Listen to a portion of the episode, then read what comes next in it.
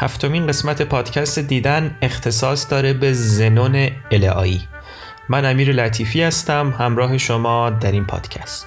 ما در هر قسمت بر اساس سیر تاریخی سراغ یک فیلسوف میریم و تلاش می‌کنیم به زبان تا جای ممکن ساده آموزه هاش رو تغییر کنیم. پیشنهاد من اینه که این پادکست رو از قسمت اول بشنوید.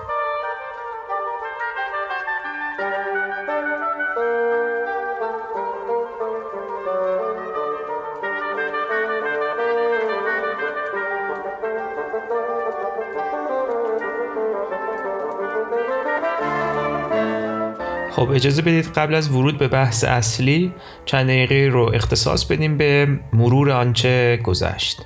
ما در دو قسمت اول عمدتا در مورد ضرورت و انگیزه فلسفه خوندن حرف زدیم.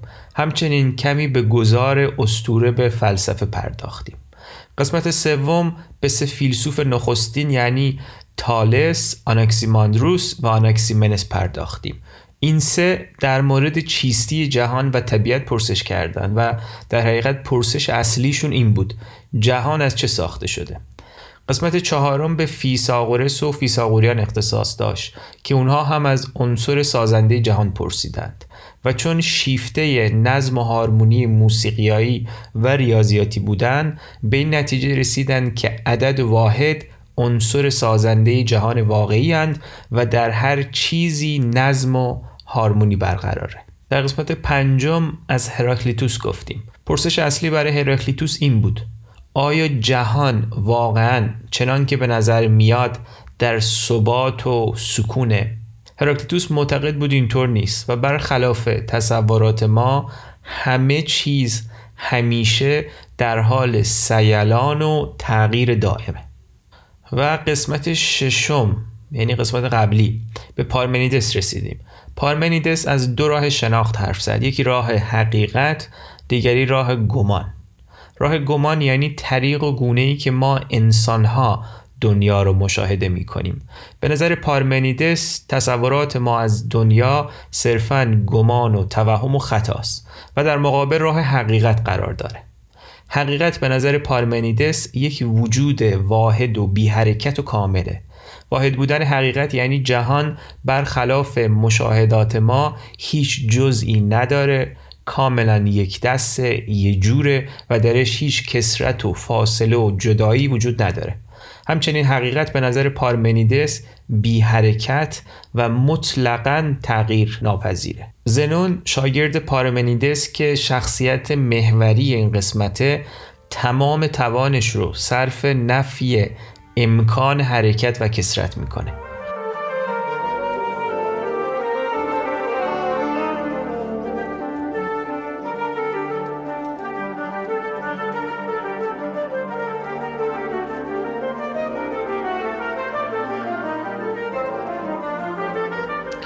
پیش از اینکه وارد بحث‌های اصلی زنون بشیم خوبه که سعی کنیم به یک پرسش مهم پاسخ بدیم. چرا پارمنیدس و زنون و به طور کلی الهاییان به چیزهای اصرار دارند که صریحا با عقل سلیم و مشاهدات ما ناسازگارند؟ چرا میگن در جهان حرکت و تغییر وجود نداره؟ مگه نمی‌تونن ابرهای همیشه در حرکت رو ببینن؟ یا موجودات در حال حرکت رو؟ یا انسانهایی که پیر میشن و خورشیدی که هر روز طلوع و غروب می‌کنه؟ این همه شدن و تغییر و حرکت در جریانه. قطعا اینها رو می‌دیدن. پس با چه انگیزه حرکت و تغییر رو نفی می‌کنن؟ پاسخ می‌تونه این باشه.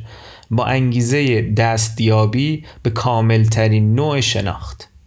چون هر شناختی نیازمند میزانی از ثباته.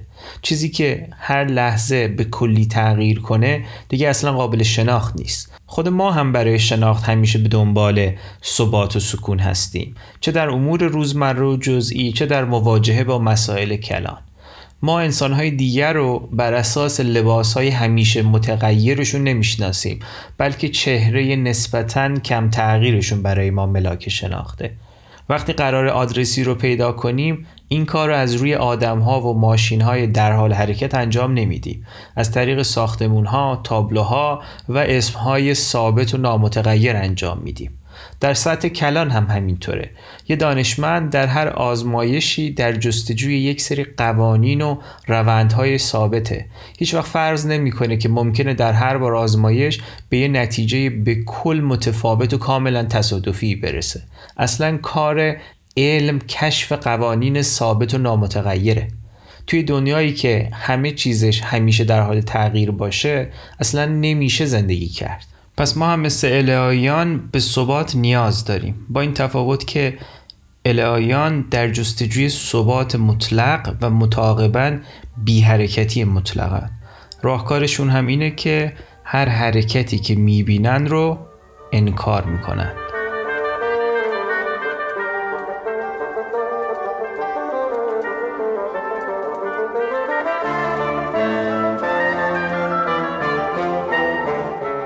زنون اهل الاس شاگرد پارمنیدسه و حدوداً 490 پیش از میلاد متولد شده. برخلاف پارمنیدس به نصر می نوشته و گویا فقط یک کتاب داشته. این کتاب به چند لوگوس تقسیم میشه. گفته بودیم که لوگوس معانی گسترده ای داره. اینجا منظور از لوگوس استدلاله. زنون برای استدلالهاش از روش جدل یا دیالکتیک استفاده می‌کنه. استدلالهاش رو با پذیرفتن ادعای طرف مقابل شروع می‌کنه یعنی پذیرفتن همون ادعایی که قصد رد کردنشون رو داره. زنون روی ادعایی که میپذیره به مرور استدلالهایی رو سوار می‌کنه که نمیشه باهاشون مخالف بود. ولی در نهایت به نتایجی متضاد و محال می‌رسه که دیگه قابل پذیرش نیستن. اینجاست که هماورد زنون یا مجبور صحت تعدادی گزاره متضاد و محال رو بپذیره یا ادعای اولیش رو پس بگیره که به این نتایج منتج شده. زنون در دفاع از پارمنیدس در چهار جبهه می جنگه. یک نفی امکان حرکت در مکان و زمان. پارادوکسایی که توی این دسته جا می‌گیرن بیشتر ماندگار شدن و ما نسبتا مفصل بهشون می‌پردازیم. دو نفی اعتبار شناخت حسی که ما به یه پارادوکس در این زمینه اشاره می‌کنیم و سه نفی کسرت که ما کوتاهتر از دو مورد دیگه در موردش حرف خواهیم زد. دو پارادوکس اولی که میاریم بیشتر مربوط به مکان میشن. گفتیم که زنون جدلش رو با پذیرش موقت ادعای خسم شروع می‌کنه. پارادوکس اولی که ما بهش می‌پردازیم با چنین فرضی شروع میشه که ما بی برو برگرد میپذیریمش ولی زنون و پارمنیدس مخالفش هستن. حرکت ممکنه. یعنی مثلا میشه از نقطه A به نقطه B رفت. زنون ظاهرا این فرض رو میپذیره و ادامه میده. اگر ممکنه پس الان می‌تونی از اینجا پاشی بری تا پنجره روبرو. درسته؟ زنون می‌پرسه. ما پاسخ میدیم بله همینطوره. بعد زنون میگه خب از اینجا که هستی تا پنجره دو متر راهه. قبول داری که برای رسیدن به پنجره باید فاصلت با پنجره رو به صفر برسونی؟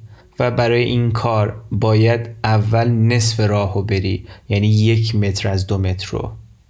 مشکلی نداره. ما میگیم بله قبول داریم. معقول دیگه. و حالا اگر نصف مسیر رو نریم نمی‌تونیم باقیش رو بریم. بعد زنون ادامه میده. پس برای ادامه مسیر هم باید همین کار رو بکنی. یعنی بعد از اون یه متر اول باید از یک متر باقی مونده اول نیم مترش رو طی کنی. بعد از نیم متر باقی مونده 25 سانتش رو و همینطور الی آخر. یعنی باید هر بار نیمی از فاصله باقی مونده رو طی کنی تا زمانی که فاصلت با پنجره به صفر برسه. خب اینم منطقی به نظر میاد. ما هم تایید می‌کنیم. اینجا زنون کارتش رو رو می‌کنه و میگه این شدنی نیست. یعنی فاصلت با پنجره هیچ وقت صفر نمیشه. چون هیچ فاصله یا عددی با نصف شدن صفر نمیشه. فرقی هم نمی‌کنی چند بار نصفش کنی. هر بار که مسیر باقی مونده رو نصف کنی و نصفش رو بری باز یه نصفه دیگه میمونه که مرتب کوچکتر میشه ولی هیچ وقت صفر نمیشه. می‌تونی امتحان کنی. روی ماشین حساب دو رو تقسیم بر دو کن و هر چقدر دلت می‌خواد مساوی رو بزن. که این تقسیم تکرار بشه.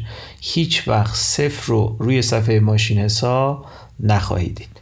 زنون ادامه میده پس فرض اولیمون غلطه و حرکت ممکن نیست. حتی اگر به نظر برسه که حرکتی انجام میشه و ممکنه این توهم ماست. مگر اینکه بپذیری میشه به پنجره برسی بدون اینکه فاصلت با پنجره به صفر برسه. خب تموم.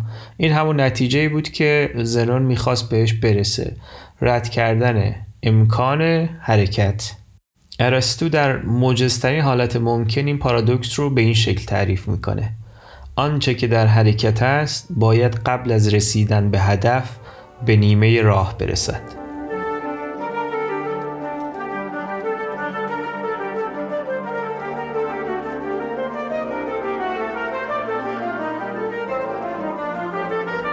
پارادوکس بعدی پارادوکسیه که زنون غالبا با اون شناخته میشه. این پارادوکس هم همچنان بیشتر متوجه حرکت در مکانه. عنوان این پارادوکس هست آخیلوس و سنگ پشت یا با عنوانی که مرسوم تره آشیل و لاک پشت آخیلوس از قوی ترین جنگجویان یونان بوده و در مسابقه دوی با یک سنگ پشت شرکت می‌کنه. آخیلوس که از خودش مطمئن بود و رقیبش رو دست کم می‌گرفته به سنگ پشت اجازه میده که مسابقه رو از نقطه جلوتر شروع کنه. وقتی مسابقه شروع میشه آخیلوس برای گذشتن از سنگ پشت مجبور اول خودش رو به نقطه شروع سنگ پشت برسونه. در حالی که در همین مدت سنگ پشت به نقطه جلوتر رسیده و حالا آخیلوس باید خودش رو به این نقطه جدید برسونه. آخیلوس مرتبا مجبور همین روند رو طی کنه. هر بار که به نقطه قبلی سنگ پشت می‌رسه سنگ پشت دیگه اونجا نیست. پس آخیلوس تیزپا هیچ وقت نمی‌تونه به رقیب کندروش برسه و از اون گذر کنه. برنده مسابقه سنگ پشت خواهد بود. ارسطو این پارادوکس رو به این شکل بیان می‌کنه. در یک مسابقه سریع ترین دونده هرگز نمی‌تواند از آهسته ترین دونده سبقت بگیرد. زیرا که تعقیب کننده اول باید همیشه به نقطه شروع تعقیب شونده برسد. پس همواره کنترین جلوتر است. مشخصه که هدف اصلی زنون همچنان نفی امکان حرکته. این بار هم زنون از گزاره مورد قبول ما شروع کرد و ما رو به یک نتیجه محال رسوند.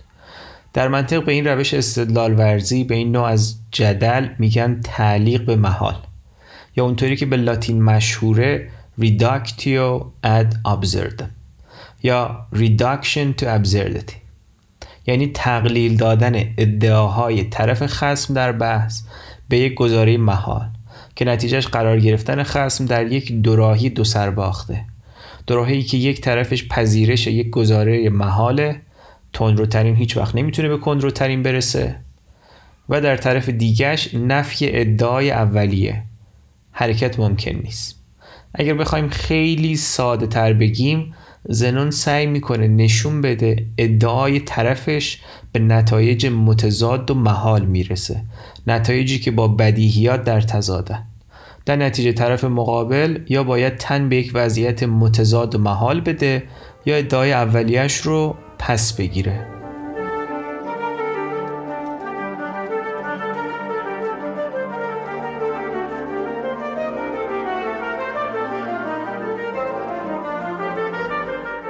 سومین پارادوکسی که ما بهش می‌پردازیم بیشتر ناظر به امکان حرکت در بستر زمانه.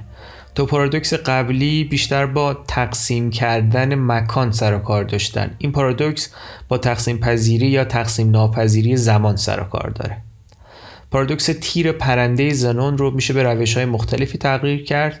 من به این شکل تغییرش می‌کنم. اگر تیری از کمانی رها بشه برای نشستن به هدف باید مسیری رو طی کنه. یعنی در هر لحظه زمان در جایی در این مسیر باشه تا برسه به هدف. مثلا در زمان t1 در نقطه x1 در زمان t2 در نقطه x2 و الی آخر. در جایی بودن یعنی در مکانی ساکن بودن. یه جسم نمی‌تونه در مکان مشخصی باشه ولی همزمان در حال حرکت به مکان دیگه هم باشه. در نتیجه تیر چون در هر لحظه باید جایی داشته باشه و فضایی رو اشغال کنه پس در هر لحظه بی حرکته. در نتیجه تیر حتی از کمان هم رها نمیشه. چه برسه به اینکه به هدف برسه. چون ممکنه این پارادوکس یه مقدار پیچیده به نظر بیاد بذارید یه مثال دیگه هم بزنم. شما مثال من رو گوش کنید. اگر خواستید پخش پادکست رو متوقف کنید موقتا کمی فکر کنید و بعد ادامه بدید. فرض کنید در حال رانندگی هستید و کسی به شما زنگ می‌زنه. می‌پرسه کجایید؟ مادامی که در حال حرکتید نمی‌تونید جواب درستی بدید. مثلا نمی‌تونید بگید در فاصله 400 متری با خونه هستم. چون در حال حرکتید در 400 متری نیستید. یا در حال رفتن به 401 متری خونه هستید یا 399 متری خونه. اما به حال یه جایی هستید دیگه ولی واقعا کجا؟ اگر واحد اندازه گیری رو هم تبدیل کنید به سانتیمتر یا میلیمتر یا اصلا بزرگترش کنید کیلومتر باز هم مسئله حل نمیشه. ظاهرا مشکل از خود حرکته. پارادوکس های زنون همچنان خوانده میشن و مورد بحثن.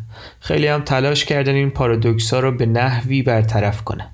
فیلسوف و منطقدان و فیزیکدان قرن بیستمی جیف تامسون در مواجهه با پارادوکس های زنون از مفهومی حرف می‌زنه به نام supertask supertask ها کارهایی هستند که بی نهایت مرحله دارند ولی ظاهرا در زمان محدودی قابل انجامه.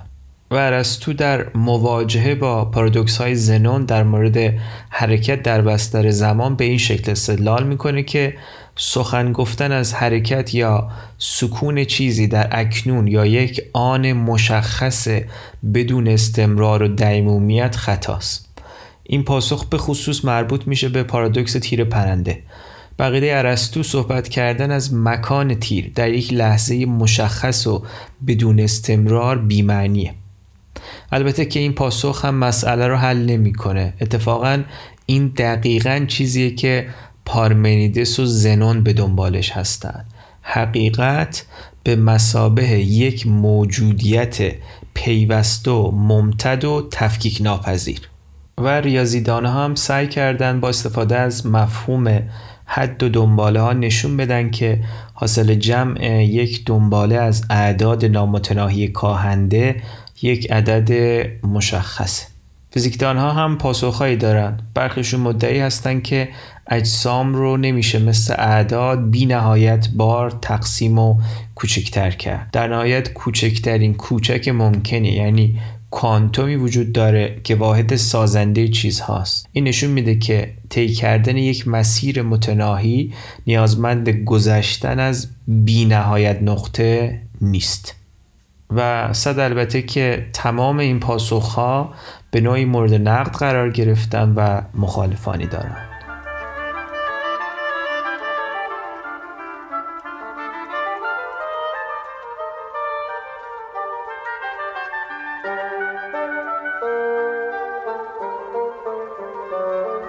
جبهه دیگه که زنان در اون میجنگه جبهه نفی اعتبار شناخت حسیه. هرچقدر پارادوکس های دیگه زنان کلافه کننده بودن این پارادوکسی که می‌خوام براتون توضیح بدم ساده و به همون نسبت هم رد کردنش آسونه. زنان می‌پرسه آیا وقتی یک دانه ارزن به زمین میفته صدایی میده؟ پاسخ ما قاعدتا خیره. زنان همین پرسش رو دوباره در مورد دو دانه ارزن هم تکرار می‌کنه. پاسخ ما هم همچنان یکسانه. خیر. و زیرا نتیجه می‌گیره که ریختن 100 کیلو ارزن هم صدایی نداره. چون حاصل جمع بی صدایی این همه ارزن در 100 کیلو هم همچنان بی صداییه. در نتیجه اگر ما ادعا کنیم چیزی میشنویم این نشون میده که نمیشه به حواس اعتماد کرد. خب پاسخ ما هم ساده است. افتادن یه ارزن هم صدا داره. گرچه صدای افتادن یه ارزن خیلی کمتر از مقدار لازم برای شنیده شدنه ولی وقتی با صدای ارزنهای دیگه جمع بشه شنیده میشه. و سومین مورد که زنون علیهش میجنگه کسرته که قرار شد خیلی خلاصه بهش اشاره کنیم زنون میگه اگر چیزها در جهان تقسیم پذیر باشند باید به واحدهای تقسیم ناپذیر قابل تقسیم باشند این واحدها یا باید امتداد و حجم داشته باشند که در این صورت خودشون هم باید تقسیم پذیر باشند که یعنی دیگه واحد نیستن یا باید بدون امتداد و حجم باشند که از چیزهای بدون حجم و امتداد نمیشه چیزهای ممتد و حجیم ساخت که در دنیا قابل مشاهدن. پس کسرت در چیزها و تقسیم پذیری غیر ممکنه. خب بحث این قسمت تموم شد. و به زودی خواهیم دید که وحدت و سکونی که الهیان قصد داشتن به فلسفه جهان و حقیقت تحمیل کنند توسط دیگران پذیرفته نمیشه. قسمت بعد از امپدوکلس کسرتگرا حرف خواهیم زد که نه تنها حقیقت رو واحد نمی‌دونه بلکه برخلاف ملتیان که موضوع قسمت سوم بودن به جای یک عنصر چهار عنصر رو عناصر سازنده جهان می‌دونه. همچنین از دو نیروی دخیل در کار دنیا حرف می‌زنه. مهر و آفت.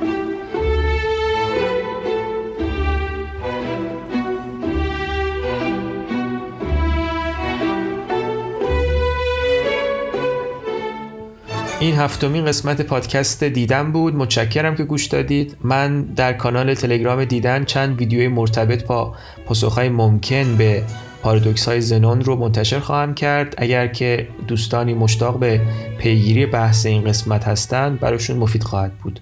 آدرس تلگرام دیدن هست دیدن تو سی. می‌تونید توییتر دیدن رو هم دنبال کنید. دیدن پادکست. منتظر شنیدن نظرات و پیشنهادات شما هستم. و در آخر اگر این پادکست براتون مفید بوده لطفا به دیگران هم معرفیش کنید.